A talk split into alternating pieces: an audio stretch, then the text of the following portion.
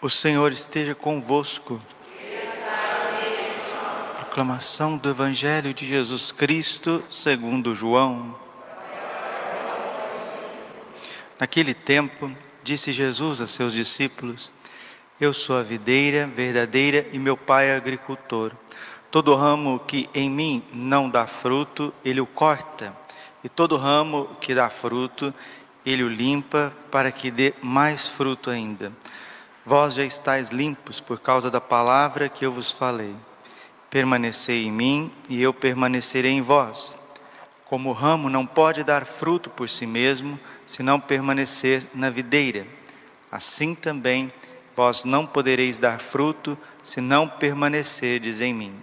Eu sou a videira e vós os ramos.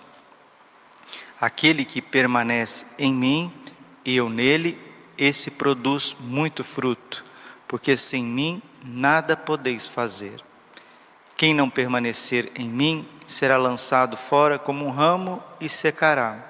Tais ramos são recolhidos e lançados no fogo e queimados. Se permanecerdes em mim e minhas palavras permanecerem em vós, pedi o que quiserdes e vos será dado. Nisto meu Pai é glorificado, que deis muito fruto e vos torneis meus discípulos. Palavra da salvação. Ave Maria, cheia de graça, o Senhor é convosco. Sois vós entre as mulheres, bendito é o fruto do vosso ventre, Jesus. Santa Maria, Mãe de Deus, rogai por nós, pecadores, agora e na hora de nossa morte. Vinde, Espírito Santo, vinde por meio da poderosa intercessão do Imaculado Coração de Maria, vossa amadíssima. Podemos sentar um pouquinho. Jesus, manso, humilde de coração. Jesus está falando do mistério da videira. Eu sou a videira, vós sois os ramos. Quem que são esses ramos que precisam estar unidos à videira? São os apóstolos. Os apóstolos são enviados diretos do coração de Jesus. Por isso que os apóstolos, com exceção de Judas Iscariotes, que o traiu, são todos santos. São homens configurados com Cristo. Pentecostes veio para isso, para fortalecer os apóstolos, para que eles pudessem ir e produzir frutos. Padre, é, quais são os frutos dos apóstolos? São as nações, as nações que abriram as portas para o Evangelho. Somos nós, nós somos frutos do, dos apóstolos, da vida, da missão dos apóstolos. E Jesus está dizendo para os apóstolos, na última ceia: permaneçam em mim e eu permanecerei em vós. Assim vocês vão dar muitos frutos, porque quem não permanecer será cortado e lançado fora. Se você tem lá um pé de goiaba, um pé de manga, você tem um pé de fruta lá no fundo da sua horta, faz a experiência de lá quebrar o galho e você fizer isso agora de manhã, de tarde o galho já está seco, porque foi quebrado, foi cortado. Pois vem um vento, ou então você vai lá, puxa, o negócio está todo seco, não tem vida mais.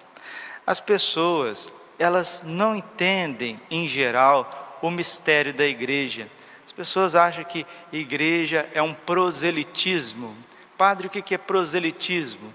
Proselitismo é você ficar tentando convencer as pessoas de ser católico. O Papa Bento XVI, quando visitou o Brasil, ele disse isso. A igreja não vive de proselitismo, ela atrai pela sua própria força. E qual que é a força da igreja? É que ela é fundada por nosso Senhor Jesus Cristo. Tu és Pedro, e sobre esta pedra eu edificarei a minha igreja, eu construirei a minha igreja, eu vou te dar as chaves do reino dos céus. O que desligardes na terra será desligado no céu, o que ligardes na terra será ligado no céu. E as chaves do brasão petrino, uma é prata, a outra é ouro. O que, que significa essa cor? E que a igreja é infalível em matéria de fé e de amor. e de moral.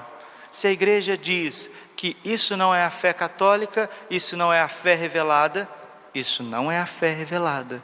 Se a igreja diz que isso não é moralmente aceitável, isso não é moralmente aceitável, porque não é a igreja que diz, é Cristo quem diz. Santo Agostinho sempre dizia: Roma locuta, causa finita. Roma falou, está falado. São Jerônimo sempre dizia também: a fé romana ela é inacessível ao erro, porque o Sagrado Magistério é assistido pelo Espírito Santo. João 16, 12. Jesus disse: Tenho muitas coisas a dizer-vos, só que vocês não podem suportar agora. Quando eu for, eu rogarei ao Pai, e Ele enviará um outro Paráclito, e Ele vos ensinará todas as coisas. A igreja é assistida desde o cenáculo até o último dia nessa terra, a igreja sempre será assistida. E quando você vê que as pessoas estão indo embora da igreja, ah, fulano não vai mais na igreja, foi lá para a igreja do ciclano, do beltrano, né? Aliás, não tem duas ou três ou quatro igrejas, só tem uma igreja. Tu és Pedro, e sobre esta pedra eu edificarei a minha igreja. Minha é um pronome singular possessivo, porque a igreja é esposa do cordeiro. Apocalipse capítulo 21, versículo 9. O anjo pega São João e diz: Vem que eu vou te mostrar a esposa do cordeiro. E a Jerusalém celeste desce do céu. Meus irmãos, tudo que é igreja de verdade, sabe onde está? No céu. Os santos apóstolos, os santos mártires, as santas virgens, os santos confessores da fé, os santos monges, os santos missionários, os santos inocentes, as crianças, as famílias, as pessoas é, que morreram no candor do amor da alegria de ser cristão, quantos anônimos da nossa família, quantos parentes nossos, nossos antepassados, nossos, nossos bisavós, trisavós, nossos tios, tias, pessoas que viveram uma vida recolhida, escondida, simples, rezando o terço, devolvendo o dízimo, ajudando as pessoas, morreu na paz de Deus, estão lá no céu. Os santos doutores, os santos papas, tudo que é igreja de verdade, tudo que é fruto, está no céu, porque na terra, a igreja terrena, a igreja militante, a igreja aqui neste mundo, ela é só a pontinha do iceberg. O que é realmente a igreja que já está no celeiro da eternidade são os bem-aventurados, é a comunhão dos santos. E os nossos queridos entes queridos, amigos que faleceram e ainda não estão vendo Deus face a face, estão no purgatório. Purgatório também é igreja. E aqui na terra, Padre, quem é igreja? Olha, enquanto você viver, enquanto nós estivermos vivos, a fronteira da igreja passa dentro de nós. Tudo que você tem de bom é porque Deus te deu através da igreja aquilo que você tem de mal, não sei se nunca ninguém te falou, mas é seu mesmo. E é isso que mancha a santidade da igreja. É a nossa maldade, é a nossa infidelidade, é o nosso desânimo, é a nossa é, duplicidade. Mas o Senhor, Ele quer unificar isso, Ele quer purificar isso. Então, quando você ouvir aí, ah, a igreja perdeu tantos fiéis, a igreja nunca perde fiéis, ela perde os infiéis. Os fiéis sempre vão permanecer, os fiéis sempre vão dar fruto, porque quem é fiel permanece. O que é infiel são os ramos secos. Né? Uma árvore que está cheio de ramos secos, aquilo já não faz parte mais do organismo da árvore. Não sei se você sabe um pouquinho né, de biologia, de agronomia a própria árvore, o próprio organismo está expelindo aquilo que já não faz mais parte dela. É como uma casca de machucado, uma ferida, uma casca de ferida. O corpo já vai criando novos, novas células, debaixo daquela casca e o corpo mesmo vai expelindo aquela casca, aquela, aquelas células mortas de uma ferida. Então a igreja sempre funcionou assim, porque ela é um organismo vivo. E não adianta, queridos, vocês ficarem plantando bananeira para agradar os homens. Os homens, eles não conseguem. Ninguém consegue agradar os homens. Nosso Senhor Jesus Cristo veio nesse mundo, foi incompreendido. Né? Os santos passaram fazendo bem, foram incompreendidos. Padre, então como que a gente evangeliza? Evangeliza com amor. Certa vez, Madre Teresa de Calcutá, Santa Teresa de Calcutá, foi entrevistada por um jornalista. E o jornalista lá na Índia, fazendo um trabalho bonito de documentário com o povo indiano, a religião hindu e etc. E a Madre Teresa sempre foi um ícone daquele país. E um dia ele chegou com uma pergunta capciosa, né, para pegar a madre e manchar a imagem da Igreja Católica. Ele chegou, Madre, Madre Teresa, o que que tem de errado com a Igreja Católica? A Madre Teresa sorriu, olhou para ele e disse: Duas coisas, meu filho. Eu e você. Quem atrapalha a igreja a ser mais luz neste mundo são os nossos pecados, a nossa cabeça dura, a nossa rebeldia, a nossa lentidão. É isso que mancha a luz das nações, que é a igreja, as nossas fraquezas. Mesma coisa aconteceu com o venerável Fulton Sheen. Um dia, um homem chegou na catedral de São Patrício em Nova York e disse para o bispo, tete a tete, né? Falou, senhor bispo, eu não gosto de vir aqui na sua catedral, porque aqui está cheio de gente hipócrita. O Fulton Sheen, muito inteligente, disse: Não, meu filho, mas vem assim mesmo, sempre tem lugar para mais um. Né? Então é assim. Né? A igreja é santa. A igreja católica é o corpo místico de Cristo na terra, Colossenses capítulo 1, versículo 18: os sacramentos são santíssimos, os dez mandamentos são santíssimos.